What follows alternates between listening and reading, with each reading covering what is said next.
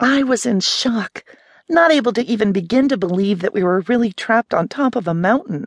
taking refuge inside a shallow cave and preparing to wait out the freak snowstorm that had us trapped and scared that we were not going to be rescued in time.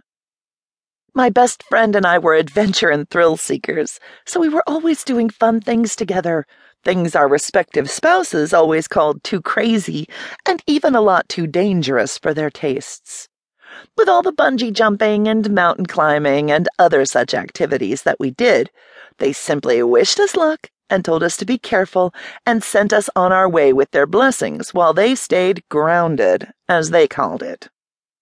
Now here we were, separated from the other members in our climbing crew because we were so far ahead of them that when the freak snowstorm hit, they could not catch up to us, and we could not go back down to them.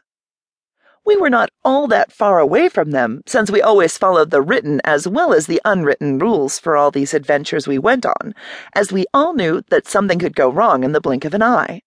Just as it did about an hour ago.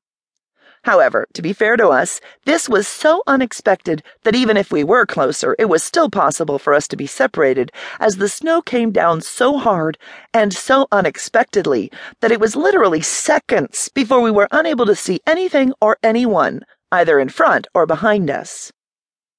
I was never this cold in my entire life. Even though we had both taken out all the clothes we had in our backpacks and helped each other to put them on, that did not do a whole lot in keeping the chill off.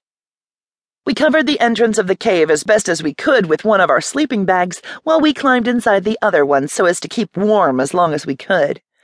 We finally fell asleep, and when I woke up, I could hear him snoring, but not much else, as the snowstorm had stopped, and it was eerily quiet outside.